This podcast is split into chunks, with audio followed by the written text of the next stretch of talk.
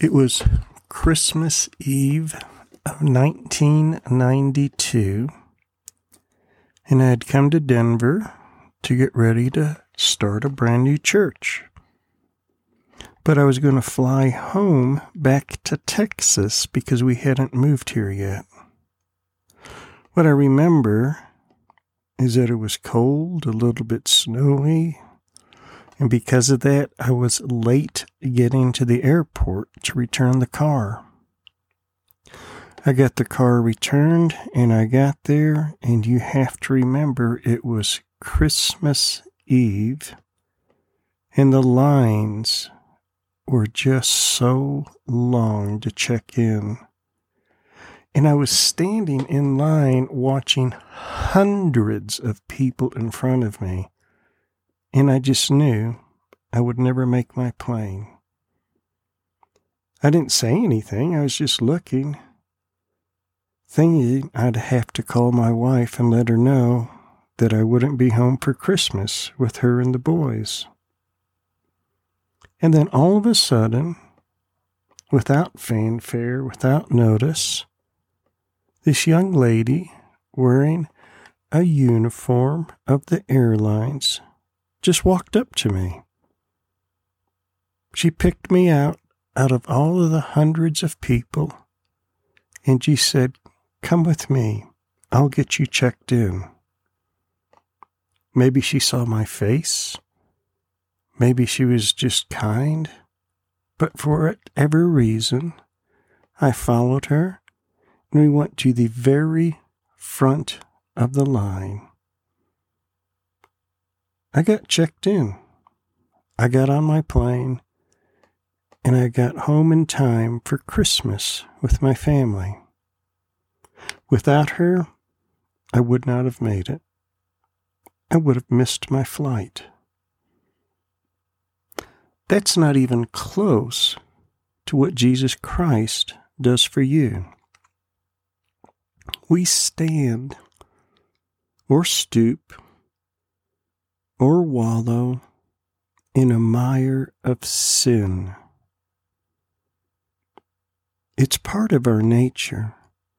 Sin draws us, sin calls to us. And like pigs in slop, we wallow in it. Occasionally we'll look to heaven and wish for righteousness. But then Jesus comes. He came to seek and to save the lost.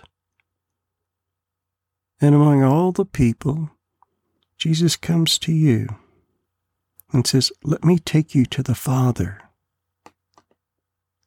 And you bypass all the lines.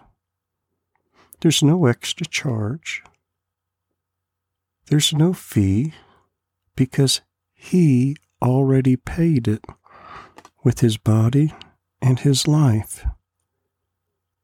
Jesus Christ takes you right to the very presence of God.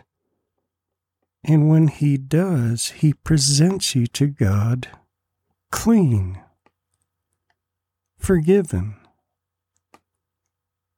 I think in all the decades of my walk with Christ, that has always been the most difficult part to believe that God sees me as forgiven and that God forgives me. I know it's pride.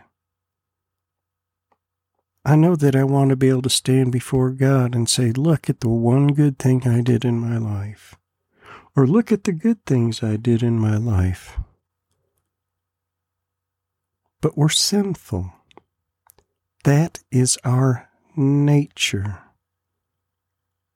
But God is forgiving. When God forgives you, He gives you His Holy Spirit. It's not you who guides yourself towards holiness. It's God who is essentially calling you home every day of your life. He's calling you and drawing you into heaven. The journey to heaven is not when you die. The journey to heaven begins when you receive Christ and His presence. So don't ever lose hope because it's God who loves you and God who gave His life through Jesus Christ for you. This is what Paul wrote. Now may the God who gives perseverance and encouragement grant you to be one of the same mind with one another according to Christ Jesus, so that with one accord you may with one voice glorify the God and Father of our Lord Jesus Christ. Therefore, accept one another, just as Christ also accepted us to the glory of God.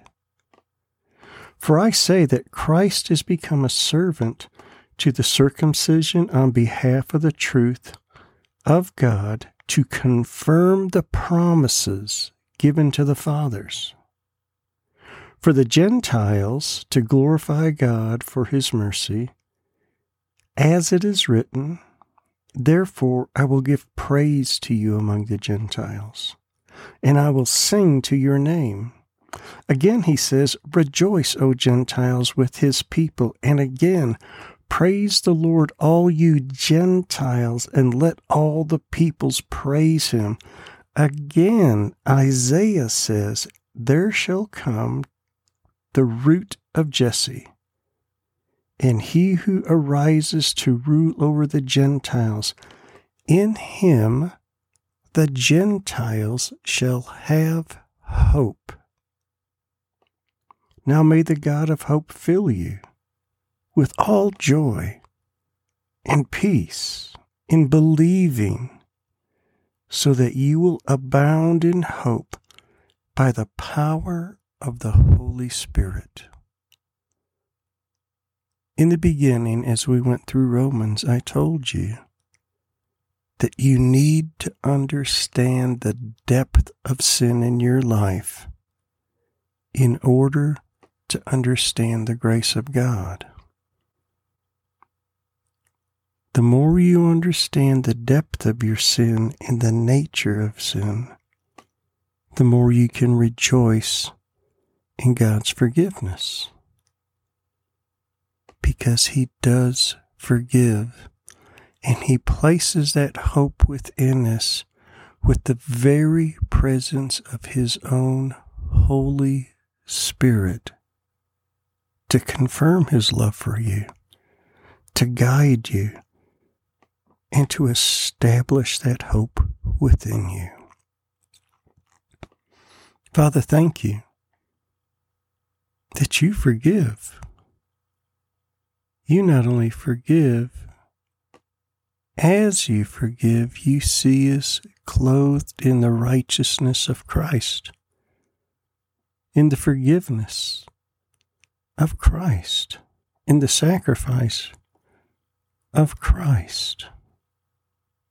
Father, thank you for your great love and for always giving us hope every moment of every day because of your eternal love.